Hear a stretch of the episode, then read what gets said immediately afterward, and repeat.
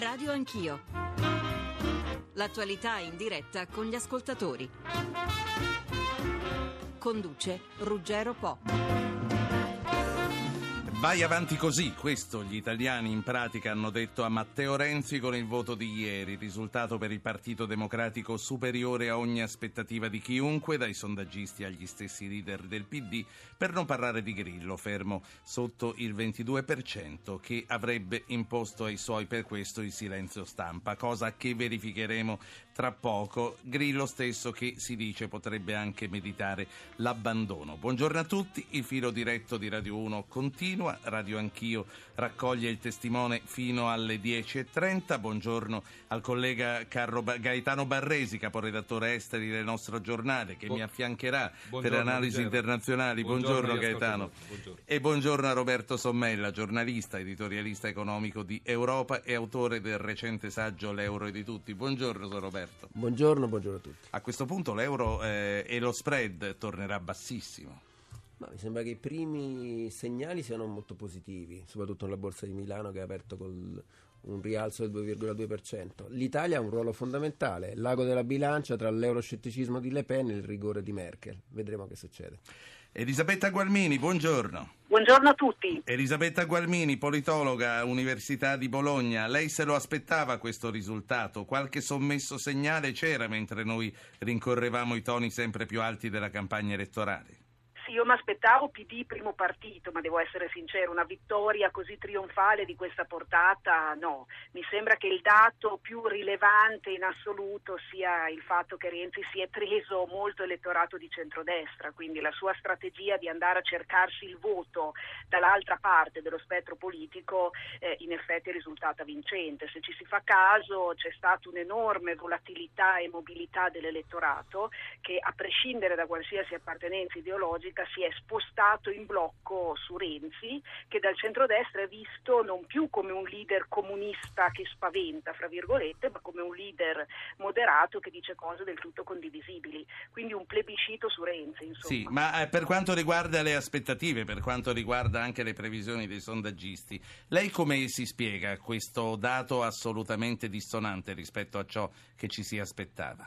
Ma eh, infatti proprio per questo Cattaneo non fa eh, sondaggi e quindi noi non abbiamo mai fatto rilevazioni sulle intenzioni di voto perché spesso si incorre appunto in questi disastri. E, evidentemente in questo caso è stato sovrastimato eh, il voto, le intenzioni di voto rispetto al Movimento 5 Stelle, forse anche per compensare eh, diciamo, al disastro, al fallimento dei sondaggisti in occasione delle eh, politiche. Quindi eh, questo, insomma, diciamo che i sondaggisti hanno di fatto sbagliato e hanno probabilmente alzato troppo l'asticella sì. in riferimento a Grillo. Secondo voi, e lo chiedo a lei e a Sommella prima di passare anche ai profili internazionali della situazione, è, è, che voto è stato? È stato un voto di fiducia a Renzi, un voto di paura per quello che sarebbe potuto succedere in caso di... Cos'è stato, Gualmini?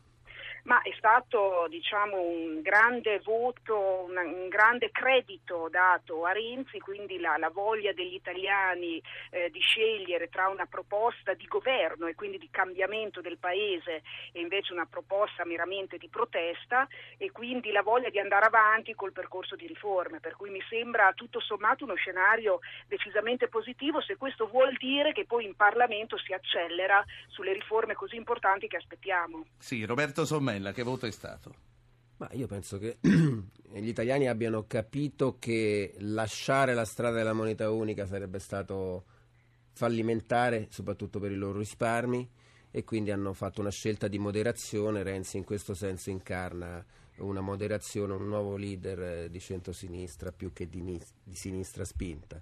Poi per tutto il resto d'Europa eh, credo che lo affronteremo il tema, il discorso è, è diverso.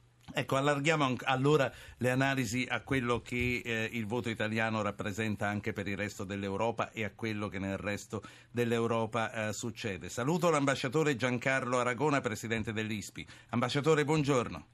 Buongiorno a lei. Ma vorrei dare prima la parola al collega Gaetano Barresi. Gaetano, a questo punto anche la prossima Europa sarà a guida popolare, benché più di qualche cosa sia destinato a cambiare. Che sia ancora guida popolare non è sicurissimo. È certo che i partiti popolari hanno tenuto la maggioranza nel Parlamento pur perdendo un numero non non trascurabile di, di, seggi. I socialisti sono il secondo partito, i liberali sono il terzo partito, adesso si apre la partita, scusate il gioco di parola, per arrivare alle nomine dei più importanti eh, vertici istituzionali europei. E per questo domani è in programma una cena informale dei capi di Stato e di governo convocata già precedentemente alle elezioni del Presidente del Consiglio europeo Van Rompuy per capire che cosa fare, come orientarsi, perché il Trattato di Lisbona dice che il nuovo Presidente del, della Commissione deve essere indicato sentendo, tenendo conto dei risultati delle elezioni europee. Ambasciatore Aragona, ma sarà poi così davvero?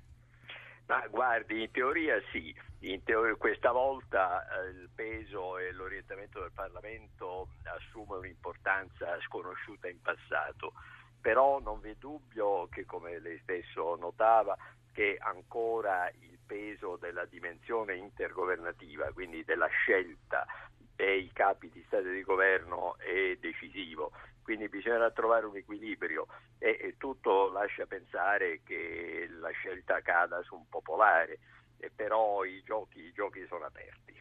Ecco, Parlamento, nel Parlamento europeo adesso sono sbarcati anche 141 ed è un record fra euroscettici, eurocritici, populisti, non allineati, tutte persone che in qualche maniera contrasteranno l'idea dell'integrazione europea, della, dell'andare avanti nel sistema del, del, dell'Europa appunto.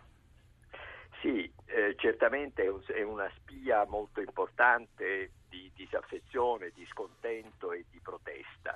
Poi credo che con il tempo dovremo però fare una riflessione più approfondita, cioè bisognerà capire quanto questo voto di rifiuto, questo voto di rigetto sia in primo luogo e soltanto anti-europeo e quanto invece rappresenti un fenomeno più largo di rigetto piuttosto delle elite, di rigetto dei politici e della politica in genere. In, nel Parlamento europeo arrivano anche i neonazisti, i greci di Alba Dorata dovrebbero avere tre seggi, quelli dell'NPD tedeschi un seggio. Questo è un ulteriore segnale davvero allarmante, al di là dell'estrema destra del Fronte Nazionale che è il vero vincitore, poi il, il, il partito che più di altri ha coalizzato intorno a sé la, pro, la, la protesta anti-europea.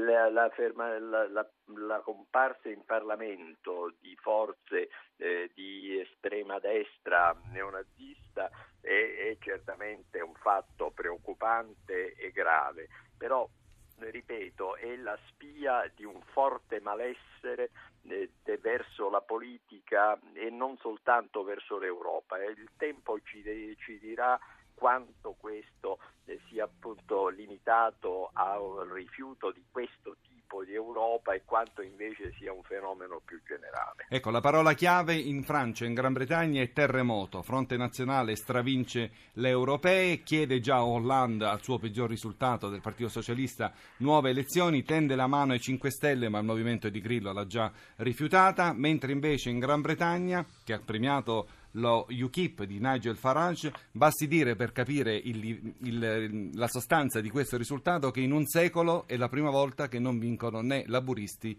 né conservatori.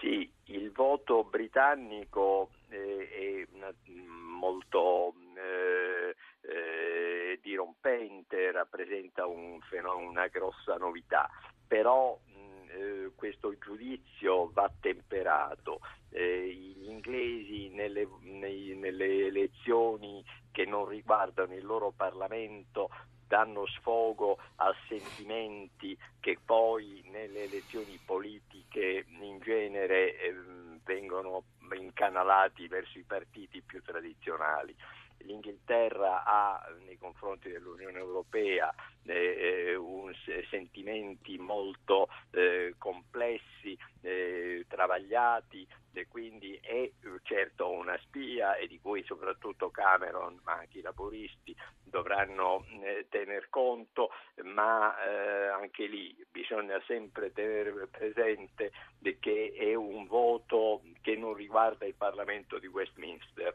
e gli inglesi quando guardano così a elezioni eccentriche o che loro considerano eccentriche sbagliando eh, danno sfogo appunto a orientamenti anche bizzarri. Siamo, sono un po' più disinvolti. Grazie all'ambasciatore Aragona. Io chiudo sulla Gran Bretagna per dire che Farage, il leader degli UKIP, ha fatto una battuta eh, molto, molto apprezzata in Gran Bretagna perché ha detto non soltanto la Gran Bretagna fuori dall'Unione Europea, ma anche l'Europa fuori dall'Unione Europea. Torniamo ai dati italiani, torniamo alle valutazioni anche di quello che accadrà e ci aspettiamo dai prossimi giorni alle prossime settimane nel nostro paese. Naturalmente eh, vi terremo eh, aggiornati sull'andamento dello spoglio, ormai dal Viminale dovremmo avere i dati definitivi. Torno alla professoressa Gualmini, Università di Bologna, Istituto Cattaneo. Gualmini, quale futuro prevede oggi per i 5 Stelle? Che cosa faranno adesso Grillo e i Grillini? Dunque c'è stato uno sgonfiamento in un'elezione che comunque era decisamente congeniale per quel movimento che ha cavalcato eh, il tema dell'euroscetticismo, della stanchezza nei confronti dell'eurocrazia e della classe dirigente appunto europea. Eh, questo sgonfiamento è direttamente proporzionale alla capacità degli altri partiti, dei partiti tradizionali, di rinnovarsi. Quindi come abbiamo sempre sostenuto diciamo, il fatto che il principale partito italiano, il PD, abbia messo in campo campo, un leader nuovo che ha dato un ritmo a questo governo insomma, decisamente sostenuto, che forse ha offerto anche eh, programmi nuovi, ha contribuito a ridimensionare quel fenomeno.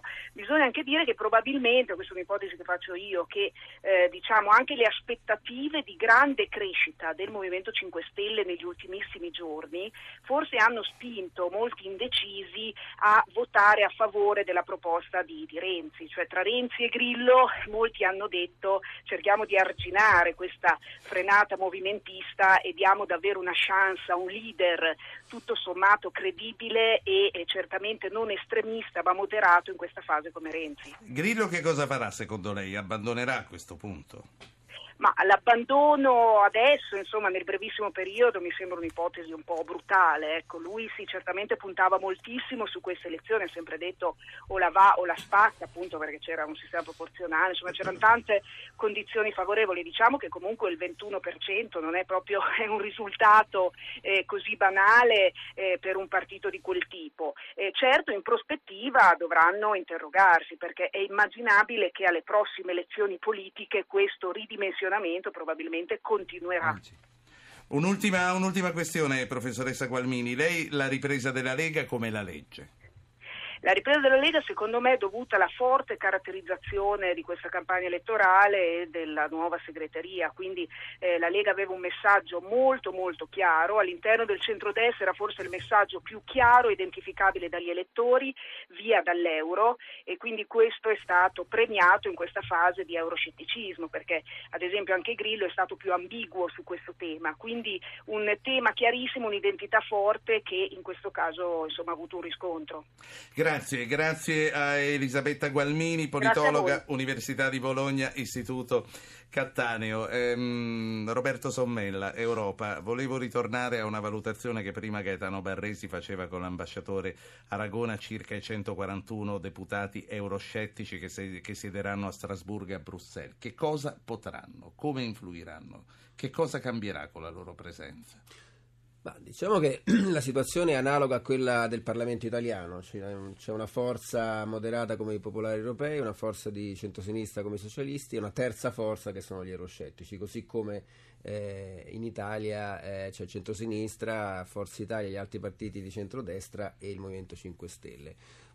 Io credo che bisognerà analizzare molto bene eh, il risultato delle elezioni già dalla nomina del futuro presidente della commissione, che come diceva giustamente Gaetano è tutta in divenire, e anche del presidente del Parlamento e anche dei presidenti delle varie commissioni, perché questa terza forza di sbarramento fortemente euroscettica potrebbe mettere in discussione anche i numeri nelle commissioni del Parlamento europeo. Quindi è da seguire con grande attenzione quello che accadrà in Europa, perché evidentemente a parte l'Italia, a parte la Germania, in Europa tutto è cambiato questa mattina e quindi evidentemente eh, dovremmo aspettare e vedere quello che accade perché è un voto di protesta clamoroso. Sì, tutti i partiti di governo sono stati sconfitti in Spagna, in Grecia, in, in Danimarca, addirittura il primo partito è il partito anti-immigrazione che sbarca a Bruxelles con le sue forze, con i suoi nuovi seggi. Paradossalmente dal punto di vista economico in Spagna e in Grecia hanno perso i partiti di governo, ma Spagna e Grecia si stanno risollevando più velocemente dell'Italia perché hanno delle previsioni di PIL in crescita. L'Italia che invece è ferma, che ha un PIL ancora negativo e ha previsioni di crescita inferiori, ha visto affermarsi il partito di governo e il Presidente del Consiglio. Tra poco, a proposito, ci sposteremo in Grecia per dare linea alla prima dei nostri inviati, a Cecilia Rinaldini, ma vorrei rimanere con Roberto Sommella al, al nuovo ruolo. Eh, si spera che potrà avere l'Italia a questo punto a Bruxelles. Insomma, Renzi, forte del suo risultato elettorale, potrà far valere una parola italiana sicuramente più pesante di quanto pesasse in passato. È quello che mi auguro, è quello che ci dobbiamo augurare tutti, perché per una volta nella storia dell'Unione Europea l'Italia veramente ha voce in capitolo e può indicare la strada anche alla luce del futuro eh, semestre di presidenza, può diventare un fattore di equilibrio tra le spinte rivoluzionarie euroscettiche guidate da Marine Le Pen, leader incontrastata a questo punto non solo della Francia ma di una buona fetta di elettorato europeo e il rigore che finora è stato cieco ed inutile, devo dire, di Angela Merkel e della Germania. Abbiamo un ruolo importantissimo e da sottolineare molto. Ancora più importante, io credo, esce rafforzato il governo in Europa rispetto all'Italia, dove in effetti i numeri in Parlamento non cambiano. Antonio Polito, direttore del Corriere del Mezzogiorno, editorialista del Corriere della Sera. Buongiorno Polito. Buongiorno a voi. Polito, come, capitali- come capitalizzerà Renzi questo trionfo? La strada per le riforme è spianata a questo punto. Beh, certamente lui la forza diciamo, di consenso, di legittimazione popolare che prende con questo voto è molto molto rilevante. Eh, diciamo che senza precedenti, almeno nella storia della Seconda Repubblica. Quindi è chiaro che è il dominus della situazione politica, anche perché eh, l'arma eventuale da minacciare delle elezioni anticipate è un'arma carica a questo punto, visto i risultati, quindi tutti dovrebbero un po' tenerlo presente. Naturalmente quando un Parlamento è ormai così eh, poco rappresentativo del voto degli italiani c'è sempre un elemento di instabilità, instabilità insito dentro, quindi non si può escludere per esempio che lo stesso Renzi in tempi non brevissimi ma ragionevoli voglia capitalizzare, come dicevi te, eh, questo voto con un risultato diciamo, in termini di leggi parlamentari più grosso. Polito. Vorrei segnalare anche una cosa, sì. se è possibile. Secondo me la vera cosa su cui Renzi è chiamato adesso a capitalizzare è l'Europa, perché ha eh, condizioni eccezionali, è praticamente l'unico leader di governo che ha vinto in Europa, ha vinto nettamente, anche la Merkel ha perso qualcosa. Ha il semestre europeo di presidenza e ha un'Italia la cui ripresa dipende estremamente dalle decisioni europee, quindi io credo che i prossimi sei mesi andrebbero concentrati lì. Senti, eh, leggo che Grillo è uscito di casa e ha mimato una pugnalata nel cuore. Secondo te che cosa farà a questo punto? Ma non credo molto, adesso probabilmente ci sarà un po' di scena nel movimento, magari lui si farà confermare la fiducia da una specie di plebiscito mediatico. Comunque teniamo presente una cosa, perché tutti i sondaggi, tutti i commenti oggi giustamente segnalano la sconfitta nella sfida con Renzi, clamorosa, Renzi l'ha doppiato a Grillo. Però teniamo presente che la forza elettorale di Grillo resta molto molto elevata, perché resta intorno al 21%, e, insomma noi parliamo di per esempio il risultato della Le Pen, Le Pen ha preso il 25%, non molto di più. Certo.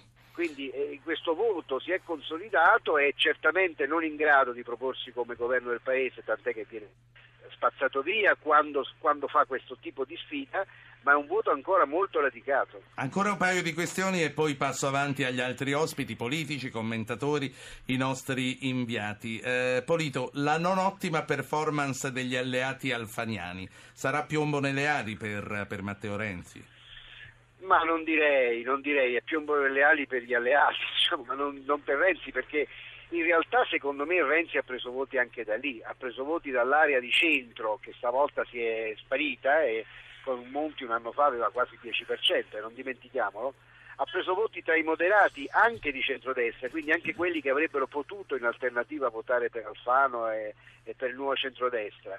Eh, no, direi che il nuovo centrodestra è più che mai costretto oggi a proseguire sulla strada che, che si è data e nel frattempo adesso la vera domanda è cosa farà Berlusconi, cercherà una riunificazione di questo centrodestra o invece risponderà con la mossa, diciamo così, eh, paternalistica, è il caso di dirlo, di candidare la figlia. Sì. Chiediamolo a Brunetta a questo punto. Antonio Polito, grazie per essere stato con noi. Antonio Polito, Corriere del Mezzogiorno, editorialista del Corriere della Sera. Presidente Brunetta, Forza Italia, buongiorno.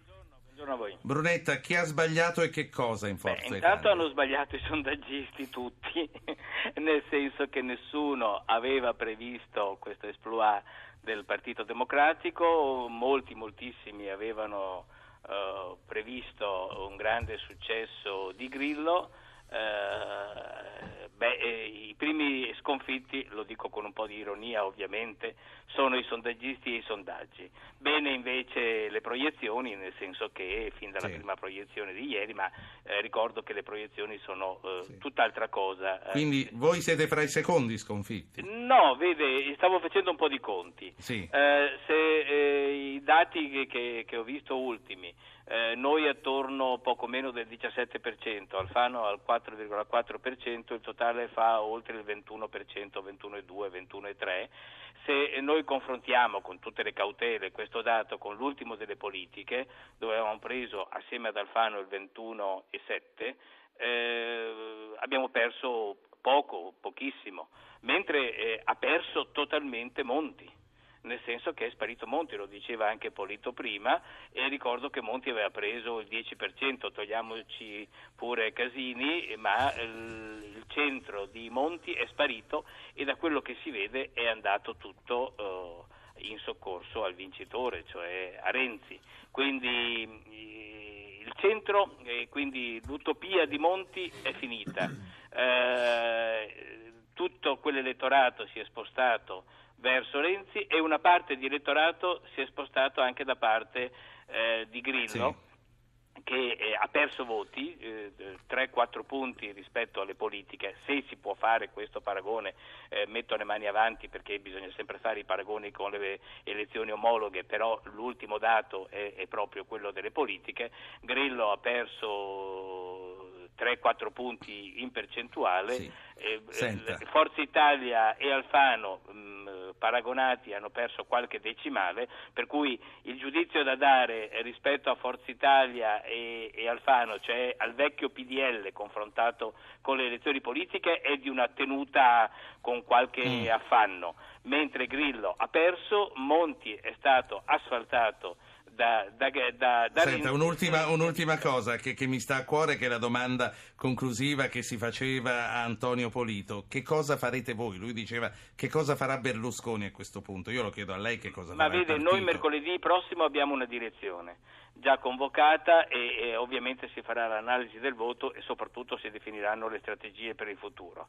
Eh, le dico subito, eh, Berlusconi è stato di una enorme eh, eh, capacità responsabile, ha avuto un enorme senso di responsabilità eh, con l'accordo del Nazareno. Ora l'accordo del Nazareno che prevedeva l'Italicum, la legge elettorale e la riforma del Senato eh, ha premiato a dismisura eh, Renzi, eh, non ha premiato noi, ma non ha premiato neanche Alfano. Eh, e quindi da questo punto di vista la direzione dovrà fare Lo disconoscerete il Nazareno a questo ma punto? vede, eh, occorrerà fare una riflessione molto, molto seria perché se un accordo eh, tra due partner eh, fa- premia solo uno e, e l'altro no, e l'altro eh, riceve solo costi e non Insomma, benefici. la prova su strada per voi non è stata buona per il momento. Al- vede, noi abbiamo tenuto, perché il dato di fondo è che noi abbiamo tenuto rispetto è oggettivo, eh, il totale è simile. È caduta la linea purtroppo. Eh, io ringrazio eh, Renato Brunetta, capogruppo Forza Italia alla Camera. Prima della pubblicità un aggiornamento dalla borsa perché è importante capire come i mercati hanno reagito al voto europeo sia per quanto riguarda l'Italia sia per quanto riguarda il resto dell'Europa. A Milano nella nostra redazione lombarda c'è Michela Coricelli. Buongiorno. Sì, buongiorno. A circa mezz'ora dall'avvio delle contrattazioni, Piazza Affari guadagna più 3,04%, la migliore minore in Europa, bene anche Francoforte che guadagna quasi un punto percentuale, Parigi più 0,44%, Londra invece resta in negativo meno 0,07%. Particolarmente bene anche lo spread tra il BTP italiano e il Bund tedesco che ha aperto a 166 punti base, quindi netto calo il rendimento decennale per i nostri titoli al 3,08%.